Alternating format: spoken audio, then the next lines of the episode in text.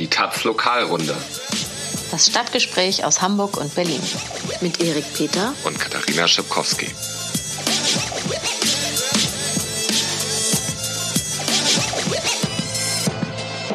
Moin, herzlich willkommen zur Lokalrunde. Wir machen es uns heute vorweihnachtlich schön, indem wir nur über unsere Lieblingsthemen reden.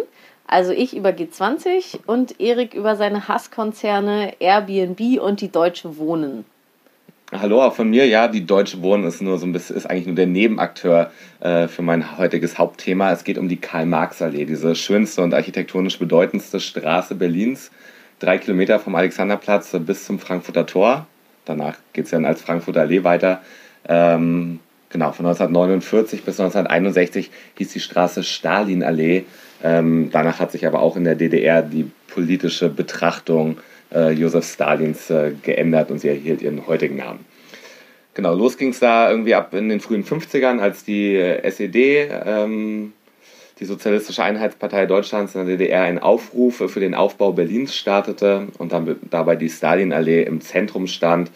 Und äh, Freiwillige haben dann dort die Kriegstrümmer beseitigt und äh, ab 52 diese Straße gebaut. Und es war halt die DDR-Prachtstraße, die sowohl irgendwie den Hauptstadtanspruch von Ostberlin untermauern sollte und dann auch für Aufmärsche und Militärparaden, etwa am Tag des Sieges am 8. Mai oder am DDR-Republikgeburtstag am 7. Oktober äh, genutzt wurde.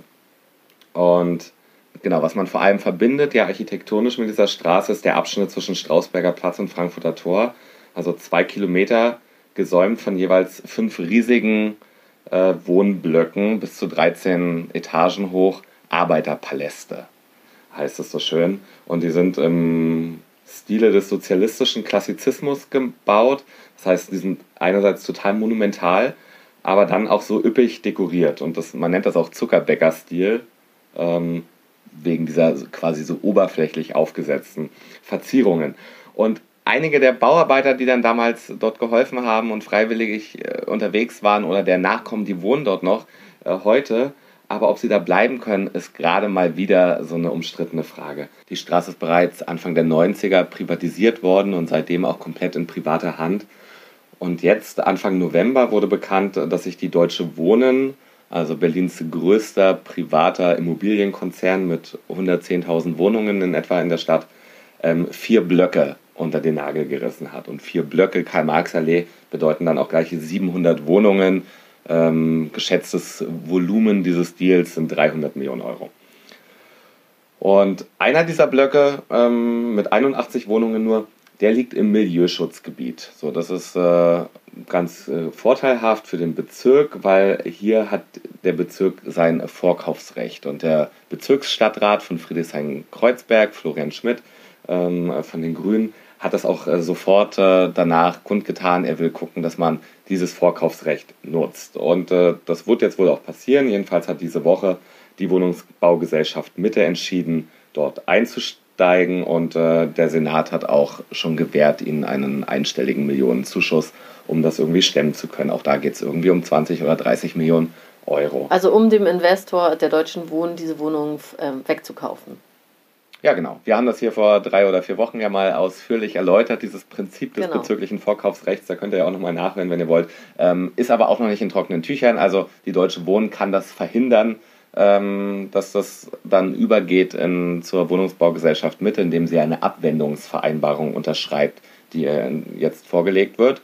Äh, da müssten sie sich dann verpflichten, für die nächsten 20 Jahre irgendwie bestimmte Sozialziele einzuhalten und auch bei Wiedervermietungen nicht äh, zu sehr mit den Mieten äh, hochzugehen. Ob sie das machen, ist fraglich. Sobald sie nicht unterschreiben, ist das eigentlich klar, geht dieser Block an die Wohnungsbaugesellschaft und äh, da sind die Leute halbwegs safe mit und müssen keine Angst haben, dass die Deutsche Wohnen dort so richtig Aufwertung macht und äh, die Leute nach und nach rauskicken wird. Mhm. Gut, aber richtig interessant ist die Geschichte momentan für die drei anderen Blöcke. Ähm, insgesamt 620 Wohnungen die nämlich nicht im Milieuschutzgebiet liegen und damit sozusagen diese staatliche äh, Möglichkeit, Eingriffsmöglichkeit erstmal entfällt. Ähm, jetzt denkt man, die meisten Politiker hätten vermutlich einfach die Hände gehoben, hätten gesagt, können wir leider nichts machen, Vorkaufsrecht kommt hier nicht in Frage, ähm, sorry und äh, viel Glück mit eurem neuen Vermieter. Ich glaube, das wäre irgendwie die, eigentlich die Standardhandlung gewesen. Nun ist es aber die Karl-Marx-Allee ähm, und da kommt, da kommt Es tut weh, ne? es tut, es tut weh und es tut besonders oder würde besonders wehtun der Linken. Ähm, es ist einfach sozusagen so eine symbolträchtige Straße und das ist irgendwie so einer linken Wählerschaft in Ostberlin ganz schlecht zu vermitteln, warum man die Karl-Marx-Allee einfach an irgendwelche Spekulanten Verschenkt. weggeben lässt, ohne, ohne da noch irgendwie was zu tun. Und naja, es ist Friedrichshain-Kreuzberg und da ist Florian Schmidt, dem sehr viel dran gelegen ist, als äh, großer Retter irgendwie der Mieter durch den Bezirk zu reiten. Und er hat schnell gewittert, dass vielleicht doch etwas geht, weil nämlich alle Mieter ein individuelles Vorkaufsrecht haben. Das heißt, jedem der betroffenen Mieter ist seine Wohnung angeboten worden. Irgendwie 300.000, 400.000 Euro, je nach Größe der Wohnung, können sie die kaufen.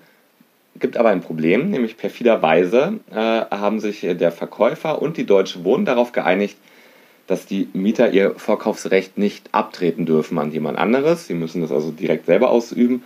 Und sie haben eine sogenannte Belastungsvollmacht ausgeschlossen, was bedeutet, dass die Mieter keinen Kredit aufnehmen können ähm, und dabei die Wohnung, die sie gerade kaufen wollen, ähm, belasten als Sicherheit. In der Konsequenz bedeutet das, sie müssen das Geld quasi bar haben und bar auf den Tisch legen können. Und äh, natürlich kommt das nur für ganz wenige in Frage. Frag nicht, wieso sich Verkäufer und äh, Käufer irgendwie sowas ausdenken können und das dann für überhaupt nicht Involvierte in, diesen, in dieses Geschäft äh, ge- gelten muss. Es ist absurderweise so. Was Florian Schmidt dann hatte, war die Idee eines Treuhändermodells, wonach die Mieter vorab dann einen Vertrag mit einer Wohnungsbaugesellschaft abschließen und äh, nach dem Kauf der Wohnung diese dann sofort in deren Eigentum übergeht. Und äh, das ist jetzt so zwei Wochen her und es ging hin und her und es gab rechtliche Bedenken und insbesondere die SPD und die Finanzverwaltung, die auch SPD geführt ist, haben sich da irgendwie als Skeptiker präsentiert und äh, Papiere geschrieben, warum das alles nicht geht. Und stattdessen hat so die SPD ausgegraben ähm, das Angebot äh, eines günstigen Darlehens, also dass die Mieter, die kaufen wollen, Geld kriegen von der Investitionsbank, der landeseigenen Investitionsbank Berlin-Brandenburg, ähm, zu recht günstigen Konditionen. Aber es bedeutet natürlich, es ist eine Kreditaufnahme und die Wohnungen sind hinterher privatisiert in Händen der Mieter und das hat natürlich mit linker Stadtpolitik äh, rein gar nichts zu tun und es kommt für viele auch nicht in Frage, sich hier für drei Jahrzehnte zu verschulden, um sich eine Wohnung äh, zu kaufen. Ähm, und es ging aber immer weiter, die Suche, können wir das dann doch noch irgendwie anders machen und können das irgendwie rekommunalisieren. Vergangene Woche, am Dienstag, gab es noch eine gescheiterte Senatssitzung dazu und dann am Mittwoch aber den Durchbruch ähm, und eine Einigung genau auf das, ein Rekommunalisierungsmodell. Und äh, sie nennen das äh, einen gestreckten Ankauf. Das heißt, die Mieter, die ihre Wohnung in die öffentliche Hand überführen wollen, die gehen vorher Verträge ein, sowohl mit der Wohnungsbaugesellschaft Gewobag als auch mit der Investitionsbank Berlin-Brandenburg. Und dann ist das so eine Dreiecksgeschichte. Das ist ein bisschen kompliziert, aber die Wohnung geht dann zuerst an die Bank und dann unmittelbar weiter an die Wohnungsbaugesellschaft. Ähm, und die Mieter werden dann einfach sozusagen Mieter der Wohnungsbaugesellschaft. Ähm, ist alles ein bisschen tricky, aber führt irgendwie dazu, die Deutsche Wohnen auszustechen und äh, führt dazu, diese Klauseln dieses Vertrages irgendwie zu umgehen. Also die rechtlichen, rechtliche Detailfragen werden jetzt irgendwie noch weiter geklärt und äh, der Senat wird erst jetzt in, der, in dieser Woche ähm, den förmlichen Beschluss dazu fassen, aber eigentlich ist die Sache klar, dass das so laufen soll und da wird auch richtig Geld fließen müssen. Also die Gewobag ähm, wird nochmal irgendwie zusätzlich so um die 50 Millionen Euro kriegen, um dort äh, mit all den Mietern, die das machen wollen und die mit diesem Modell arbeiten wollen, ähm, die Wohnungen äh, sich zurückzukaufen. So, teures Vergnügen, Mhm. aber symbolträchtig lohnt sich's allemal. Ja. Gut, dann gucken wir jetzt nach Hamburg, wo am Dienstag der erste Prozess im Themenkomplex Elbchaussee startet. Elbchaussee, nochmal zur Erinnerung, ähm, am frühen Freitagmorgen des G20-Gipfels sind ungefähr 200 Menschen eine halbe Stunde lang relativ ungestört durch die Elbchaussee gezogen und haben dabei relativ viel Verwüstung angerichtet. Also sie haben 19 Autos angezündet, ein paar Mülleimer, ähm, die Scheiben einer Ikea-Filiale eingeschmissen. Das Ganze wird so auf ungefähr eine Million Euro Sachschaden geschätzt. Ach, nur? Das waren wohl Secondhand Porsches. Ja, ist nicht Blankenese, ist Ah Altona. ja, okay. Ja, ähm, die Polizei war wohl nicht vor Ort, also werden dann verdeckt. Das ähm, wird sich dann natürlich erst im Prozess rausstellen, aber ähm, ja, es wurde dort jedenfalls niemand verhaftet. Und woher haben Sie jetzt die Leute, die vor Gericht stehen? Ähm, die haben sie bei Razzien festgenommen. Also vier Leute sind es aus Frankfurt, die dort bei Hausdurchsuchungen festgenommen Oder, wurden. Frankfurt oder. Frankfurt, Main. Achso. Scha- Sorry, ja. Hm. Ähm, und einer aus Frankreich. Die Polizei will sie auf Videos identifiziert haben. Die ähm, vier, vier von denen standen bei, ähm, in Altona beim Bäcker Und rum, der andere hatte eine gelbe Weste an. in Paris, Autos angezündet. Ähm, genau, und auf der Kleidung, die diese Leute im Bäcker tragen, will die Staatsanwaltschaft die gleichen Applikationen entdeckt haben wie bei so Leuten im Mob, von denen es ein anderes Video gibt. So eine North Face Jacke. Genau, unverkennbar, das müssen die gewesen sein. Ja. Ähm, ja, was denen vorgeworfen wird, ist eben sich an diesem gewalttätigen Aufmarsch beteiligt zu haben.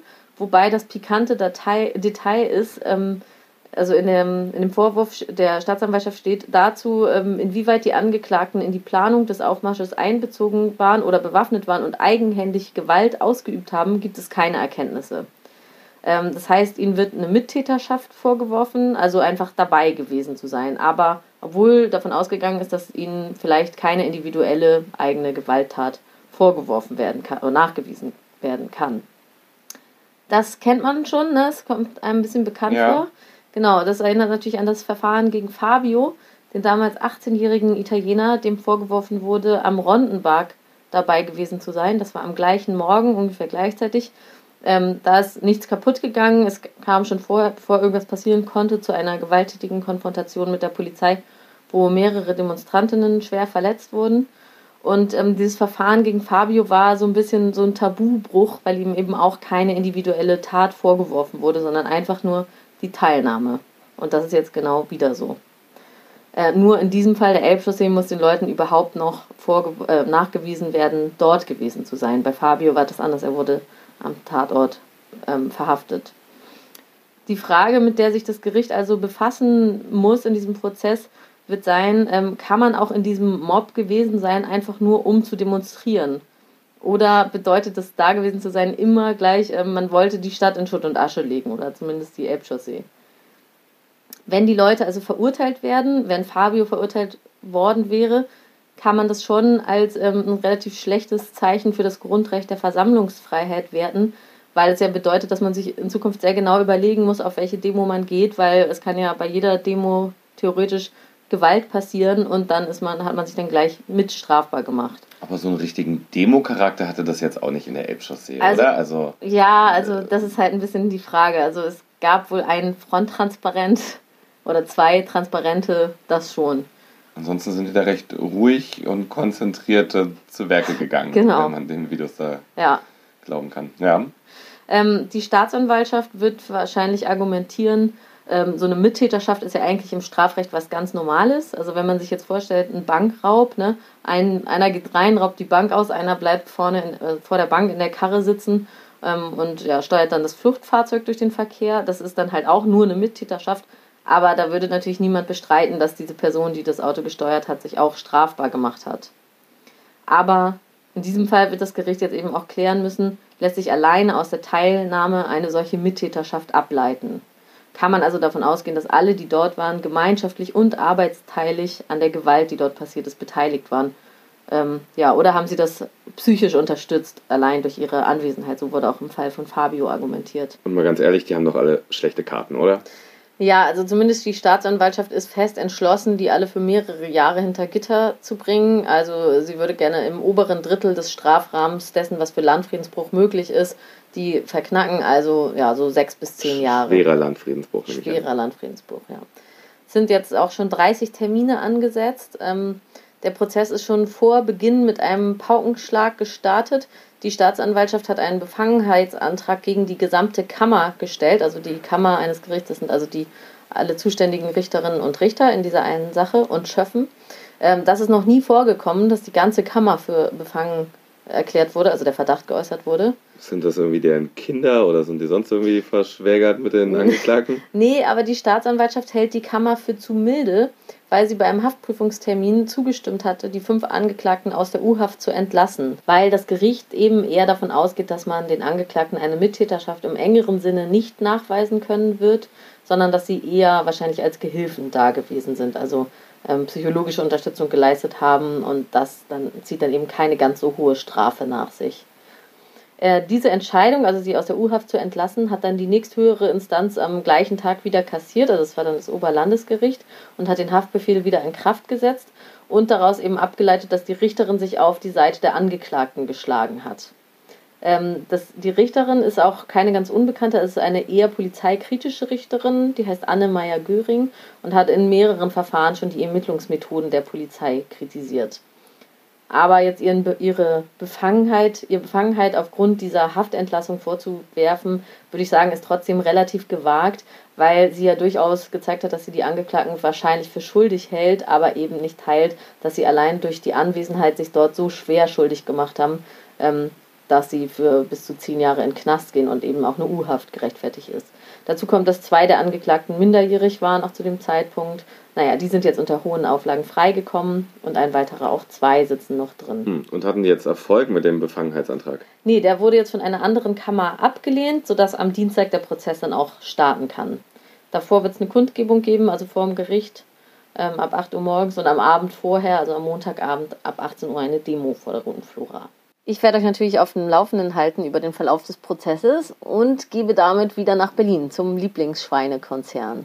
Ja, Airbnb, ne? Diese freundlichen Zimmervermittler, die auf alle gesetzlichen Regelungen scheißen und massenhafte, professionell hotelgleich hergerichtete Wohnungen ähm, dort anbieten lassen, haben auf die Nase bekommen, und zwar vom Verwaltungsgericht München und die haben entschieden, dass Airbnb den Behörden Auskunft über seine Gastgeber geben muss. Und das ist äh, eigentlich ein Durchbruch ähm, in der juristischen Auseinandersetzung und dem Versuch von Städten und Gemeinden irgendwie gegen Airbnb Ansprüche durchzusetzen.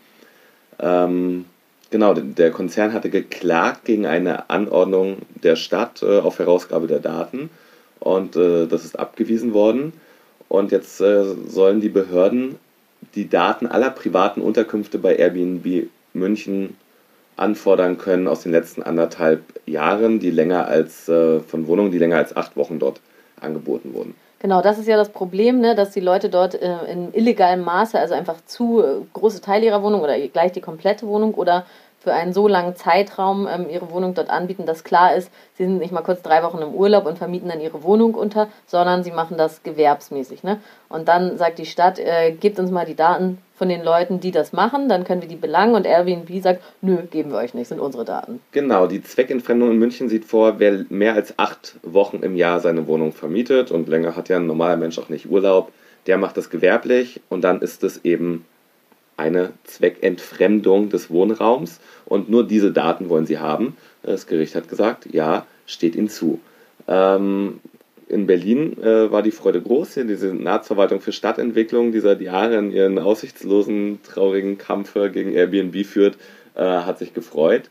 Ähm, und das hat dann womöglich auch Folgen für ein Gerichtsverfahren, ähm, das der Bezirk Pankow hier gegen Airbnb führt. In einer ersten Instanz hatte Airbnb Deutschland äh, sich absurderweise mit der Argumentation durchgesetzt, nichts mit den Angeboten auf der deutschen Seite zu tun zu haben und auch nicht an die Daten heranzukommen, weil die beim Mutterkonzern Airbnb Irland ähm, liegen auf den Servern. Ähm, das Bezirksamt hat daraufhin ein Berufungsverfahren vor dem Oberverwaltungsgericht angestrengt und in den nächsten Monaten wird es dann dort zu einer erneuten Verhandlung kommen. Und äh, mit diesem Urteil aus München äh, ist da durchaus äh, zu hoffen, dass das vielleicht dann auch in Berlin ganz anders äh, ausgeht, als das hier in der ersten Instanz äh, der Fall war. Also dort hat das Gericht gesagt, soll die Stadt München denn nach irischem Recht vorgehen? Nee, in München gilt irgendwie die äh, örtliche Münchner Gesetzgebung und die muss natürlich durchgesetzt ähm, werden. Ähm, genau, München hat jetzt äh, die Möglichkeit, wenn Airbnb die Daten nicht rausrückt, Zwangsgelder zu verhängen in Höhe von 300.000 Euro, so steht es jedenfalls dort im Gesetz. Das wird ganz interessant und genau, vielleicht äh, kann man ja hier diesem massenweisen Problem dann irgendwann dann doch auch noch anders begegnen. Ja, ich schätze mal, du hältst die Leute auch auf dem Laufenden. drin. Das auf jeden Fall. Gut, aber jetzt noch eine schlechte Nachricht. Nächste Woche fallen wir aus. Ich bin, Sind wir überhaupt schon fertig? ich bin richtig traurig. Ja, wir sind fertig. Ja. Ah ja, es ist Weihnachten. Ähm, wir müssen euch leider mit euren Familien alleine lassen. Wir sind es ja auch. Wir sitzen selber bei unseren Familien alleine. Nein, nicht alleine, mit den lieben Verwandten. Na klar. Und ähm, die Lokalrunde gibt es dann in zwei Wochen wieder. Gut, dann habt ein frohes Fest. Jo, esst nicht so viel Schweinebraten. Es gibt Gans. Ah, die- dann halt ganz dieses andere Vieh. Schön Seitanbraten kann ich empfehlen. Lasst die Leute in Frieden ihr fleischiges Weihnachten feiern. Okay, viel Spaß beim Fleischigen. Wir hören uns Weihnachten. vor Silvester wieder. Bis dann. Ciao. Für mehr Links im Netz unterstützen Sie mit Taz Zahlig diesen Podcast und den Journalismus der Taz im Netz. Taz Zahlig. Für ein offenes Internet und freien Zugang zu unabhängigem Journalismus. taz.de slash zahlig.